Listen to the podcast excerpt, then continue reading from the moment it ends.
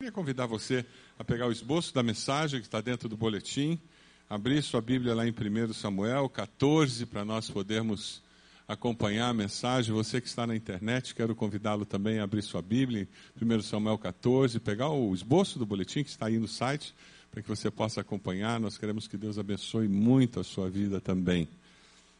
Que coisa incrível. Se nós pegarmos o Jornal do Dia, hoje você vai encontrar muitas notícias que têm a ver com segurança, morte, roubo. Você vai encontrar notícias falando sobre discussão de economia. Estava ouvindo na CBN ontem uma discussão sobre de quem é a culpa da crise, né? Porque a gente não vai atingir a meta de crescimento, se a culpa é dos caminhoneiros por causa da greve, se é a Petrobras por causa da política de preço, se de quem que é a culpa, está todo mundo atrás de um culpado para não chegar lá e, e na realidade onde é que a gente vai chegar com isso? E as notícias não são boas, né? E daí você olha para a família, tem todo um processo de desconstrução do valor da família e com ideologia de gênero e parece que a sociedade ficou meio doida, não tem referencial, não tem valores e, e as pessoas falam algumas coisas assim muito absurdas. Daí o Rick Martin publica na rede social dele dizendo que o sonho dele é que os dois filhos sejam gays.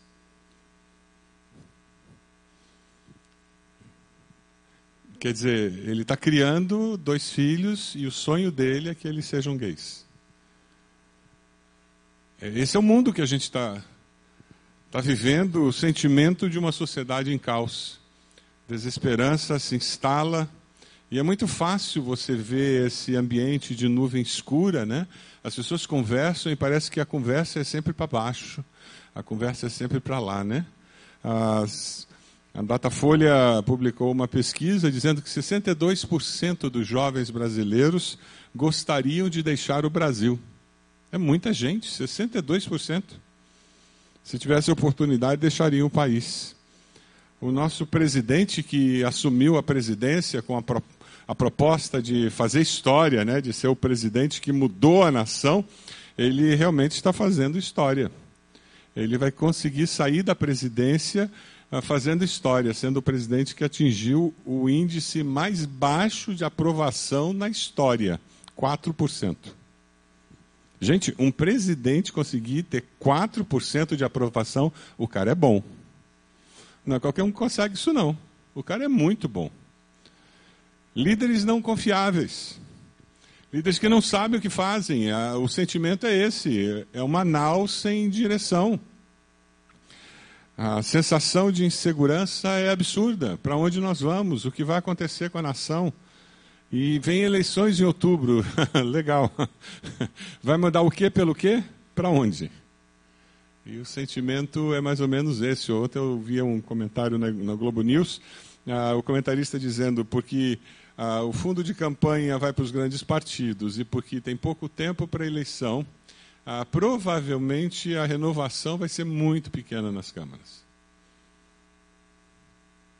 Desesperança de novo. O texto que nós vamos ler mostra Israel num, vivendo um momento muito parecido com o nosso, então a gente consegue se identificar bem com Israel. Eles tinham um rei que não sabia reinar. Saul era um líder horroroso temperamental, ele não conseguia liderar o povo para uma solução, o povo controlado, dominado pelos filisteus, daí ele resolveu o problema, ele declarou guerra. Bacana. Inteligente que só. Eles estavam controlados pelos filisteus, viviam oprimidos, humilhados. Eles não tinham armamento nenhum, só tinha Saul tinha uma arma, uma espada, Jonatas tinha uma espada, mas ninguém tinha, e ele declara guerra contra um povo que, que tinha exército armado. Bacana. É um rei inteligente, né? Ah, o texto lá em 1 Samuel 13, 19 diz: Naquela época não havia nem mesmo um único ferreiro em toda a terra de Israel, pois os filisteus não queriam que os hebreus fizessem espadas e lanças. Por isso, no dia da batalha, nenhum soldado de Saul e Jonatas tinha espada ou lança nas mãos, exceto o próprio Saul e seu filho Jonatas. É, era essa a, a, a situação. Eles estavam escondidos em cavernas. Era assim que os os israelitas viviam. porque os filisteus vinham e roubavam tudo. Aí eles plantavam alguma coisa, na esperança que iam ter comida. Na hora da colheita, adivinha quem aparecia? Os filisteus. E eles ainda esperavam os israelitas colher um pouquinho. Quando eles colhiam, daí eles vinham e roubavam a colheita. E eles fugiam para a caverna, porque se não fugisse para a caverna, eles seriam mortos. Mas é no meio desse caos que Deus chama líderes, Deus levanta líderes para libertar seu povo da opressão. Amém? Deus não está alheio à história humana, Deus intervém na história humana a favor do seu povo. E é nesse caos que Deus chama Jonatas. Já que Saul não ouvia, já que Saul não era atento à voz de Deus, Deus chama Jonatas para ser o líder do povo de Deus nesse momento. Deus chama o escudeiro de Jonatas para ser liderado por um líder que ia responder à visão dada por Deus. Eu queria que hoje nós estivéssemos aprendendo com esse relacionamento de líder e liderado. E que esses princípios que são universais nós pudéssemos levar para casa hoje, pensando não apenas na nossa, no nosso relacionamento aqui dentro da igreja, mas pensando no nosso relacionamento em casa, de líder e liderado, e pensando na nossa vida profissional, em que nós vivemos o tempo todo, situações de liderança, de ser líder, ser liderado, de liderar e ser liderado. Ah, como é importante nós aprendermos esses princípios de liderança e aplicarmos para nós sobrevivermos e vivermos de uma forma sadia na sociedade. Você está com a Bíblia aberta lá em 1 Samuel 14? O texto vai nos falando assim: certo dia, Jonatas, filho de Saul, disse ao seu jovem escudeiro: Vamos ao destacamento filisteu do outro lado. Ele, porém, não contou isso a seu pai. Saul estava sentado debaixo de uma romanceira na fronteira de Gibeá, em Migron. Com ele estavam uns 600 soldados, entre os quais Aías, que levava o colete sacerdotal. Ele era filho de Aitube, irmão de Ecabode, filho de Finéias, neto de Eli, o sacerdote do Senhor em Siló. Ninguém sabia que Jonatas havia saído. Em cada lado do desfiladeiro que Jonatas pretendia atravessar para chegar ao destacamento filisteu, havia um penhasco íngreme. Um se chamava Bozés e o outro Siné. Havia um penhasco ao norte, na direção de Miquimás, e outro ao sul, na direção de Gebá. Eu queria destacar o versículos 6 e 7. Dê uma olhadinha aí para que você possa honrar aquela pessoa que foi levantada, alçada por Deus para liderar o povo de Deus, para que Deus possa, possa ver você honrando o seu líder, você precisa reconhecer a autoridade que Deus deu a essa pessoa. Jonatas disse ao escudeiro: Vamos ao destacamento daqueles incircuncisos, talvez o Senhor haja em nosso favor, pois nada pode impedir o Senhor de salvar, seja com muitos ou com poucos. O que, que o escudeiro disse? Faze tudo o que tiveres em mente. A atitude correta daquele que é liderado, ele reconhece, ele identifica o mover de Deus na vida do seu líder. E ele verbaliza esse reconhecimento. Ele identifica que Deus está agindo na vida do seu líder. Como é importante isso? Verbalizar que o líder está sendo usado por Deus, eu reconheço que você é meu líder, que você tem autoridade como líder. Quando você fala sobre o professor, a professora dos seus filhos, você fala com respeito e dando autoridade a eles sobre seus filhos. Isso é honrar a liderança que eles têm sobre seus filhos.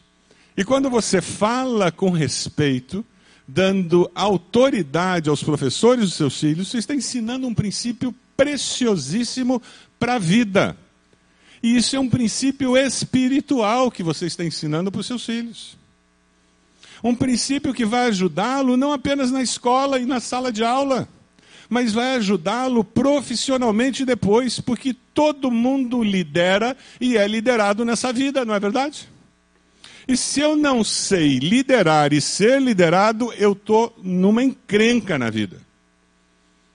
E espiritualmente, se eu não sei liderar e não sei ser liderado, eu nunca vou conseguir crescer espiritualmente. Eu nunca vou conseguir servir a Deus. Você fala bem dos líderes que Deus colocou na sua vida? Você ressalta as suas qualidades? Ou você é daquelas pessoas que sai da igreja no domingo e já começa a almoçar no carro, pastor ao molho pardo? É molho pardo porque tem que ter sangue. E você sai falando mal do pastor, falando mal do ministro Rodrigo, aquela música, aquele cântico, e porque não devia ser assim, tinha que ser assado, e você reclama do quanto demorou o culto, que tinha que ter sido mais curto, tinha que ser mais longo, e você a mensagem demorou demais, e a homenagem, não sei para que fazer homenagem, e porque fizeram um biscoito, tinha que ser outro presente, tinha que ser um bolo, eu acho que tinha que ser um bolo mal passado, eu acho que não tinha que ter homenagem nenhuma para pastor. Conhece gente assim? Porque na realidade eles não conseguem se relacionar com liderança. Qualquer coisa que fazem eu critico. Eu critico se está quente critico se está frio, porque na realidade tudo que o meu líder faz, eu critico. A Bíblia diz que o que sai da minha boca deve ser uma palavra boa para edificação. Aí depois essas pessoas se assustam porque os filhos crescem e não querem mais vir à igreja. Os filhos crescem e não reconhecem autoridade nos pastores, não reconhecem autoridade espiritual, mas também eles só ouviram falar mal dos líderes da igreja. Como é que eles vão querer ir naquela igreja? Se tudo que eles ouviram dos pais foi falar mal da igreja, foi falar mal dos líderes da igreja, foi reclamar do que acontecia na igreja. Se depois de tudo isso eles continuarem querendo vir à igreja, é porque eles são tão doentes quanto os pais. Ah, mas o que nós precisamos fazer é desenvolver a habilidade, ensinar nossos filhos a reconhecer a autoridade dos líderes, a valorizar os líderes, a falar das qualidades dos líderes, a incentivar os nossos líderes. Sabe por quê? Você quer que os seus filhos sejam bons líderes no futuro, na profissão deles, dentro da igreja, na sociedade? Um bom líder é um bom liderado. É um princípio simples da vida. Um bom líder é um bom liderado. Você quer se tornar um bom líder? Coloque-se numa posição de liderado. Deixe alguém liderar você. Deixe alguém conduzir você em processos. Você vai amadurecer emocionalmente. Você vai amadurecer na vida. Isso vai afetar tanto a sua vida espiritual quanto a sua vida profissional. Isso vai afetar a sua vida como estudante. Isso vai mudar a sua maneira de ver a vida. Esther, ela aceitava a liderança de Mordecai, mesmo sendo rainha. Aceitava a liderança do rei. José, apesar de ser tremendamente competente como gestor, ele aceitava a liderança do Faraó e reconhecia a liderança do Faraó. Davi, com toda a liderança que ele tinha e toda a capacidade que ele tinha como comandante, ele aceitou a liderança do profeta quando ele veio denunciar o seu pecado e submeteu-se àquela liderança espiritual. Ele aceitava a liderança até de Saul, quando Saul louco o perseguia e queria matá-lo. E ele continuava dizendo: Mas ele é o ungido do Senhor. E eu não me rebelo contra a liderança dele. Você tem honrado seus líderes? Como eu posso honrar meu, meu líder? Tem muitas maneiras de honrar o líder. Sabe como é que você pode honrar o líder da, do seu pequeno grupo? Paga um encontro de casais para ele. De repente ele não tem dinheiro para ir para o encontro de casais. Junta o povo lá do, do pequeno grupo e paga o encontro de casais. De repente você tem uma casa de praia, convida o seu líder para ir para a casa de praia. Junta o povo, compra um voucher de um restaurante na cidade e dá um, um jantar para o casal. Maneiras de honrar o líder. Mande uma mensagem no WhatsApp. Passe na casa dele e diga: Vim aqui só orar por você. Porque eu sei que você foi colocado na minha vida como meu líder. Maneiras simples de honrar. Mas sabe, reconhecer a autoridade espiritual daquela pessoa na sua vida é uma das formas mais importantes de você honrar o seu líder. Veja o versículo 7. O escudeiro, quando ele ouve o que Deus colocou no coração de Jonatas, a visão que Deus colocou no coração de Jonatas, ele diz: Faze tudo o que tiveres em mente. Isso é alguém que reconhece que Jonatas era líder espiritual e que ele tinha autoridade dada por Deus para ir adiante.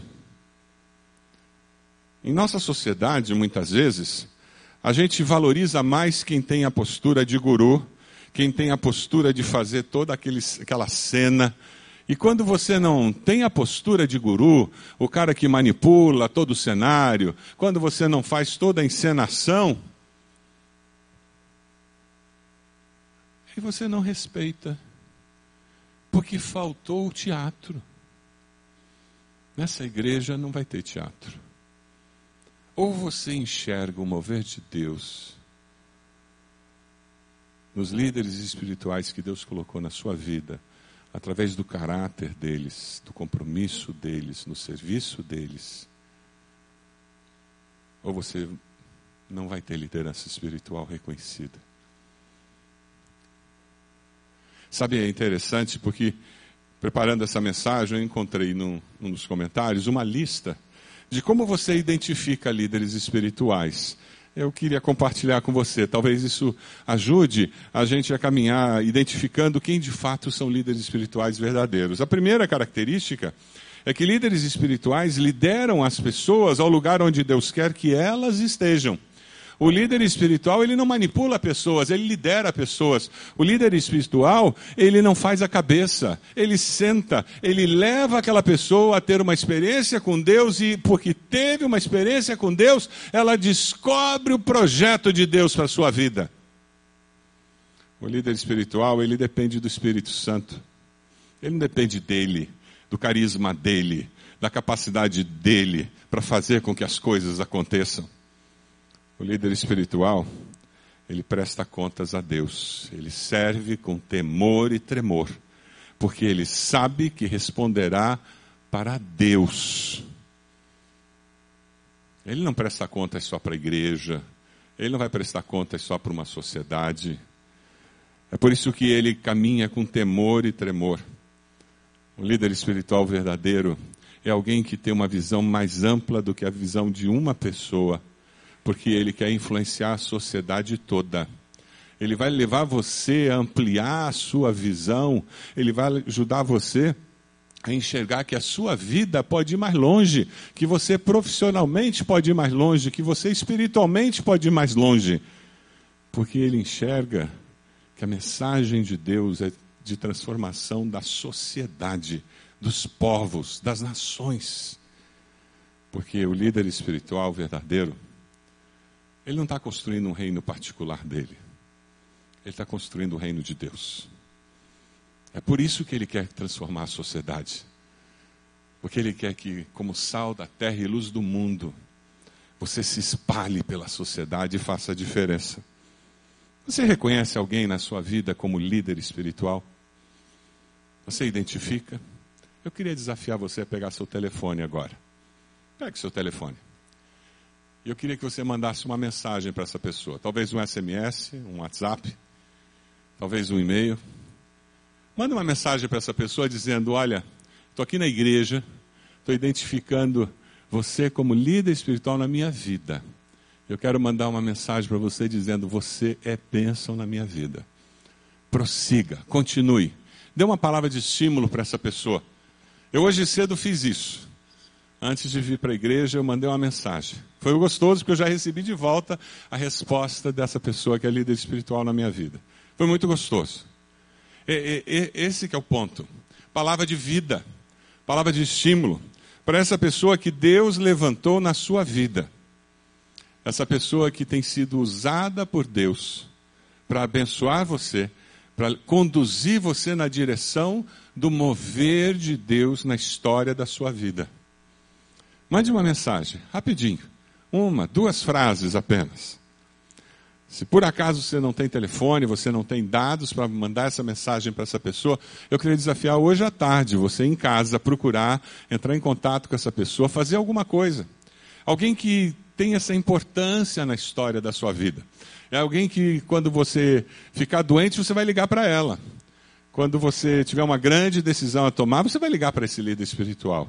Quando você precisar de uma orientação, vai ser para essa pessoa que você vai, vai tentar com, com ela que você vai tentar conversar. O líder espiritual é alguém que quando você ouve, quando você conversa, ele aquece o teu coração, ele acrescenta na sua vida. Todos nós temos que reconhecer alguém, pelo menos uma pessoa em nossa vida, que é usada por Deus para aquecer o nosso coração. A importância de nós honrarmos nossos líderes é porque quando nós honramos nossos líderes, nós vemos o mover de Deus na vida deles, a autoridade de Deus na vida deles, e nós somos desafiados a nos envolvermos com essa visão que Deus tem dado a eles. Dê uma olhadinha aí no versículo 7. Como é que ele termina o versículo 7? Disse o seu escudeiro: Faze tudo o que tiveres em mente o que que diz mais? Eu irei contigo. Eu irei contigo. Ele não, não ficou sentado dizendo: Pode ir, Jonatas, estou aqui esperando, hein? me conta na volta. Infelizmente, na igreja, é isso que acontece muitas vezes. É assim que eu me sinto muitas vezes. Pastor, que ideia maravilhosa. O senhor é bênção. Olha, conta comigo, pastor. Estou aqui sentado, hein? Estou aqui pronto para ouvir o resultado. Conta a bênção depois. E tem uma porção de gente assim na igreja, sentado na cadeira. Não contribui com um centavo para que a visão aconteça. Não contribui com um centavo, não é dizimista, não. E nós temos uma porção de projetos aqui na igreja. Visão dada por Deus que não sai do, do, de cima da mesa. Sabe por quê? Porque você não é dizimista. Você não contribui. É isso mesmo. E você é o responsável por esses projetos não se concretizarem. Você fica segurando o dinheiro na mão. Se achando o dono do dízimo. Porque você não dá oferta. É isso mesmo. Porque você não assume que você é parte desse projeto. Você não é espectador desse projeto. Nesse texto nós encontramos um princípio de liderança maravilhoso do líder e o liderado. O liderado percebe a visão e quando ele reconhece liderança espiritual, ele diz: estou dentro, conta comigo. Eu vou investir, e não é só financeiramente, não. Eu estou dentro. O que, que eu posso fazer? Como é que eu posso me envolver? Como é que eu posso investir nisso? Eu não serei espectador do reino de Deus. Você é um espectador do reino de Deus? Você é alguém que tem só assistido o que acontece na igreja? Essa igreja é uma bênção. Nossa, eu fico, impre... eu fico cansado só de ouvir tudo o que acontece aqui. É tanto ministério que acontece nessa igreja que eu fico cansado só de ver tudo o que acontece. Não faz nada, só vem domingo, entra mudo, sai calado depois do culto. Não contribui ocupa a missão de vida é esquentar dois palmos quadrados de cadeira por semana. É só missão de vida. Importantíssima, né? Gente, tem coisa melhor na vida. Amém? Você pode fazer diferença com a tua vida. Como líder espiritual dessa igreja, eu quero dizer para você: Deus tem um projeto muito maior para você. Deus te salvou, pagou um preço absurdo com seu filho para te dar vida e vida eterna. Mas essa vida começa aqui. Deus tem um projeto lindo nessa cidade, na região metropolitana, e você é resposta de Deus para que centenas de pessoas tenham a história da sua vida mudada. Você é resposta de Deus. Você é resposta de Deus para que vários ministérios da nossa igreja sejam erguidos. Você é resposta de Deus para que várias casas se abram com novos pequenos grupos, para que mais pessoas possam ouvir do Evangelho. Sabe, você reconhece liderança espiritual? E quando o seu pequeno grupo chega no momento de multiplicar, você não põe o o pé no freio e puxa o freio de mão e fica enrolando e encrencando com seu líder que ele agora quer dividir vocês. Pelo contrário, o que você faz, você diz: estou dentro. Eu, você está entendendo que esse é o momento, você é meu líder. Deus colocou você na minha vida, estou dentro. E olha, eu estou tão dentro que eu vou oferecer, vou me oferecer para ser o líder no, no grupo novo. E Deus vai me capacitar e essa postura de quem está no reino de Deus para valer. Você está para valer no reino de Deus? Você está disposto a ser discípulo realmente? Esse é o desafio. Esse é o nosso desafio. Porque quem de fato aceita a liderança espiritual de alguém, corre riscos pela fé. Dá uma olhadinha aí a partir do versículo 8. Veja o que acontece a partir do versículo 8. Aquele, aquele servo lá, aquele escudeiro de Jonatas disse: Eu irei com você. Ele não sabia o que vinha pela frente, ele não fazia ideia. Mas olha o que, que Jonatas diz: Venha, vamos atravessar na direção dos soldados, deixaremos que nos avistem. Se nos disserem, esperem aí até que cheguemos perto, ficaremos onde estivermos e não avançaremos. Mas se disserem, subam até aqui, subiremos, pois este será um sinal para nós de que o Senhor os entregou em nossas mãos. Então os dois se deixaram ver pelo destacamento dos filisteus que disseram: Veja, os hebreus estão saindo dos buracos. Lembra, estavam escondidos nas cavernas. Onde estavam escondidos? E gritaram para Jonatas e seu escudeiro: Subam até aqui e lhes daremos uma lição. Diante disso, Jonatas disse a seu escudeiro: Siga-me. O Senhor os entregou nas mãos de Israel. Você tem permitido que Deus use pessoas na sua vida para falar com você? Mas aí você tem que aceitar a liderança de Deus através de pessoas. Você tem permitido que Deus use líderes espirituais na sua vida? Uma das coisas mais frustrantes do ministério pastoral é atender um casal, conversar com um casal, dar uma orientação pastoral para um casal, eles irem embora e não seguirem aquela orientação. E você vê aquela família se desmanchando, porque eles não aceitam a liderança espiritual do pastor. Você vê aquela família plantando sementes de destruição na vida do filho, da filha. E você alerta, e você alerta, e você alerta. E eles continuam com modelos de criação dos filhos que são modelos de morte, que não são bíblicos. E eles não mudam porque não aceitam a orientação espiritual, a liderança espiritual do seu pastor. Ah, mas como é gostoso ver pessoas que chegam e você aponta e diz: Veja isso, precisa mudar. E elas dizem: Como assim, pastor? Nunca ouvi. E você abre a palavra e você mostra o princípio. E você começa a ver a vida brotar dentro de um lar. A vida brotar num relacionamento conjugal. Porque é assim que o Evangelho faz. Quando um princípio bíblico começa a ser aplicado, aquilo gera vida. E aquele relacionamento conjugal começa a ser restaurado em várias áreas. A vida, o relacionamento pai-filho, pai-filha, começa a ser restaurado e de repente eles descobrem coisas que eles não sabiam que podiam viver porque eles aceitaram liderança espiritual, orientando. Isso acontece num relacionamento discipulador, discípulo, discipulador. Isso acontece num relacionamento de aconselhamento no gabinete pastoral. Isso acontece num pequeno grupo entre um líder de célula e um membro da célula. Como é gostoso quando nós estamos dispostos a aceitar os líderes espirituais que Deus coloca na nossa vida. Mas sabe, Eu só vou experimentar essa transformação de Deus na minha vida quando eu estou disposto a pagar o preço para dar o passo de fé. Veja o versículo 4. Em cada lado do desfiladeiro que Jonatas pretendia atravessar para chegar ao destacamento filisteu, havia o quê? Um penhasco íngreme. Eram 600 metros de profundidade. Gente, isso é um negócio fundo.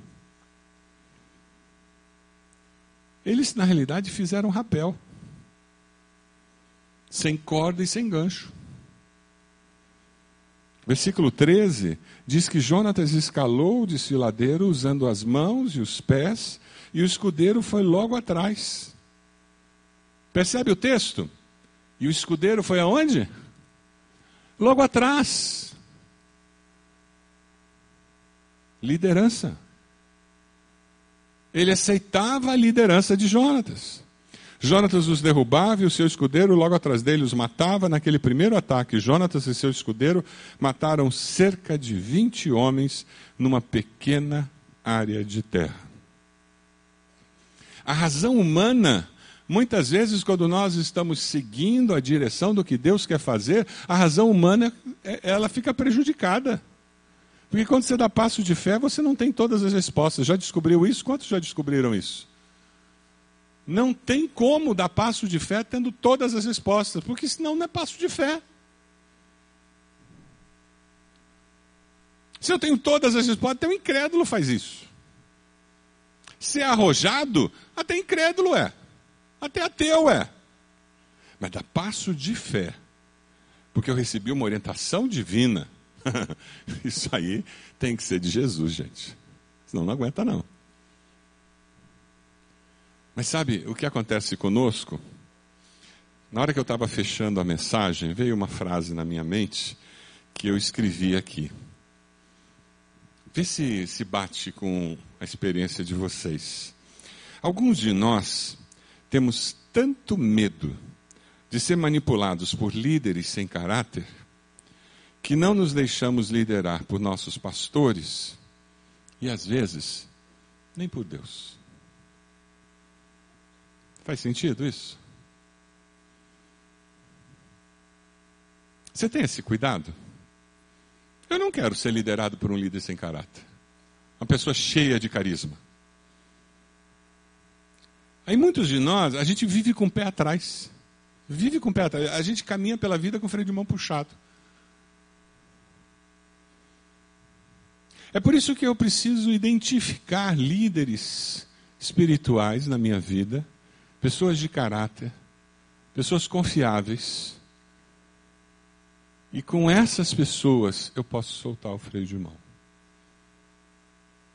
Com essas pessoas eu posso dar passos de fé e enfrentar desfiladeiros. Aí eu vou enfrentar um precipício de 600 metros. Eu vou fazer rapel. Porque eu sei que nós estamos juntos numa jornada de fé. Nós vamos começar a celebrar os 60 anos da igreja em setembro. A liderança da sua igreja está preparando todo um projeto chamado IBB do Futuro. E nós vamos escalar um, uns desfiladeiros desses, gente. Tem umas coisas grandes aí que estão vindo. E daí? Não vai dar para ficar sentado na cadeira esquentando dois palmos quadrados de cadeira. Ou a gente vai junto, ou os filisteus vão ganhar a guerra. Mas se, se nós somos juntos, vai faltar filisteu na terra. Amém? Nós vamos ter vitória. E foi o que aconteceu com eles. A hora que eles viram os dois ali, Deus foi tão incrível que eles começaram a ter pânico, eles começaram a achar que tinha uma multidão. Eles conseguiam imaginar que só dois chegariam lá. Tinha que ser muito doido, né? Mas crente é meio doido mesmo. eles disseram: o exército está vindo. E para completar, Deus faz com que haja um terremoto. O chão treme. Versículo 15. Na cabeça, na cultura deles, sabe o que significava tremor de terra? Os deuses enviaram um sinal que eles estão protegendo. Jonatas. Você percebe Deus agindo? Ele não age na nossa caixinha. A gente já ia preferir um raio do céu, né? Ah, em cima deles. Não. Deus usa a cultura deles, dá uma sacudidinha na terra, e eles dizem: os deuses estão a favor de Jonas. Agora estão perdidos.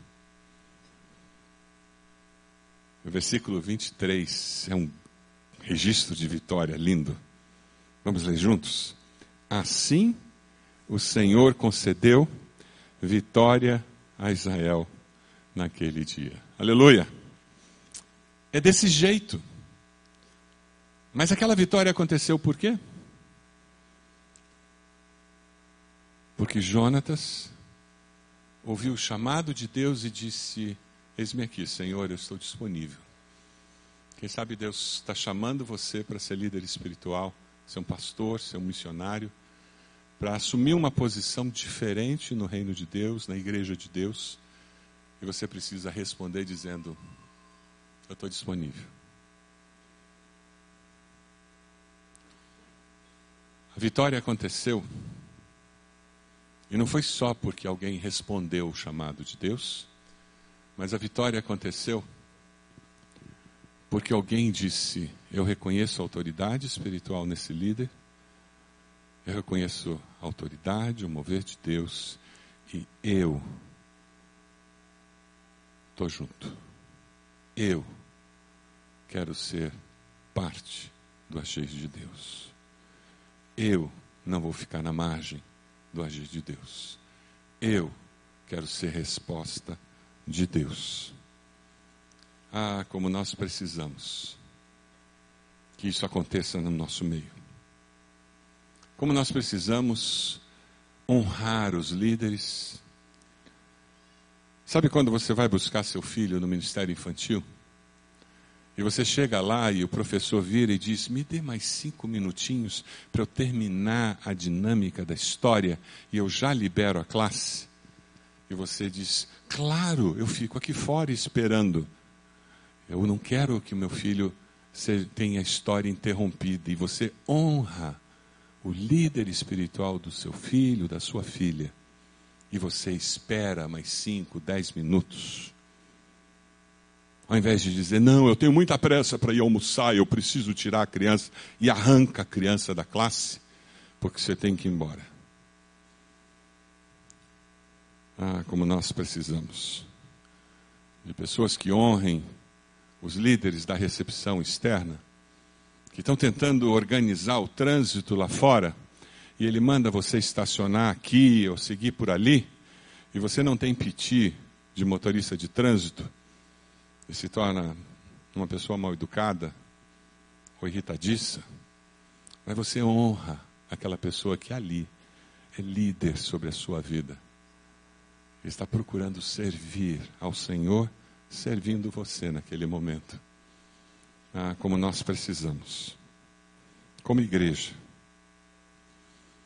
de membros que olhem para os seus pastores, para os ministros, para os obreiros e os reconheçam como líderes espirituais.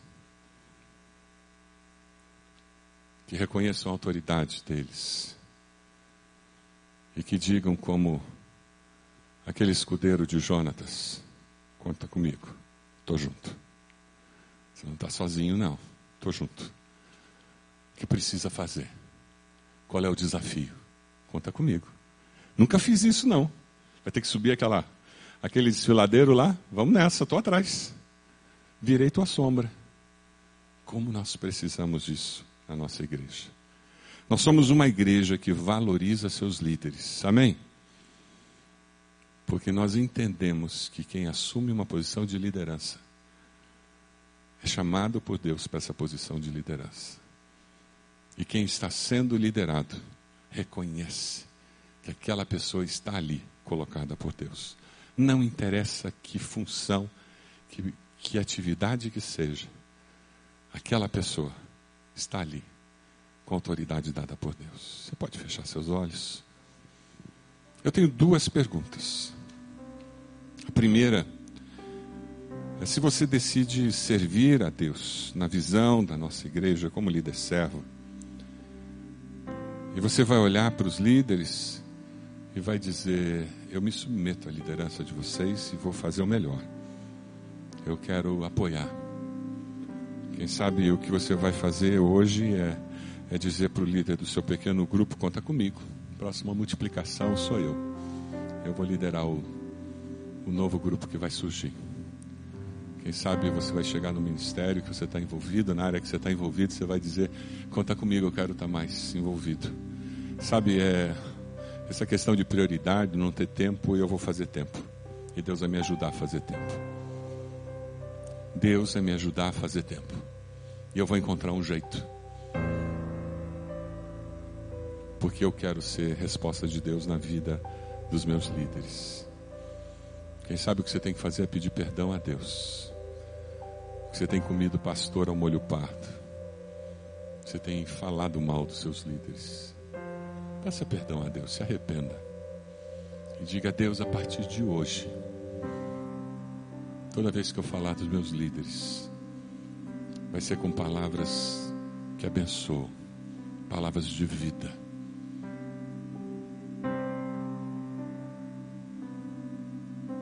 Tempo de consagração.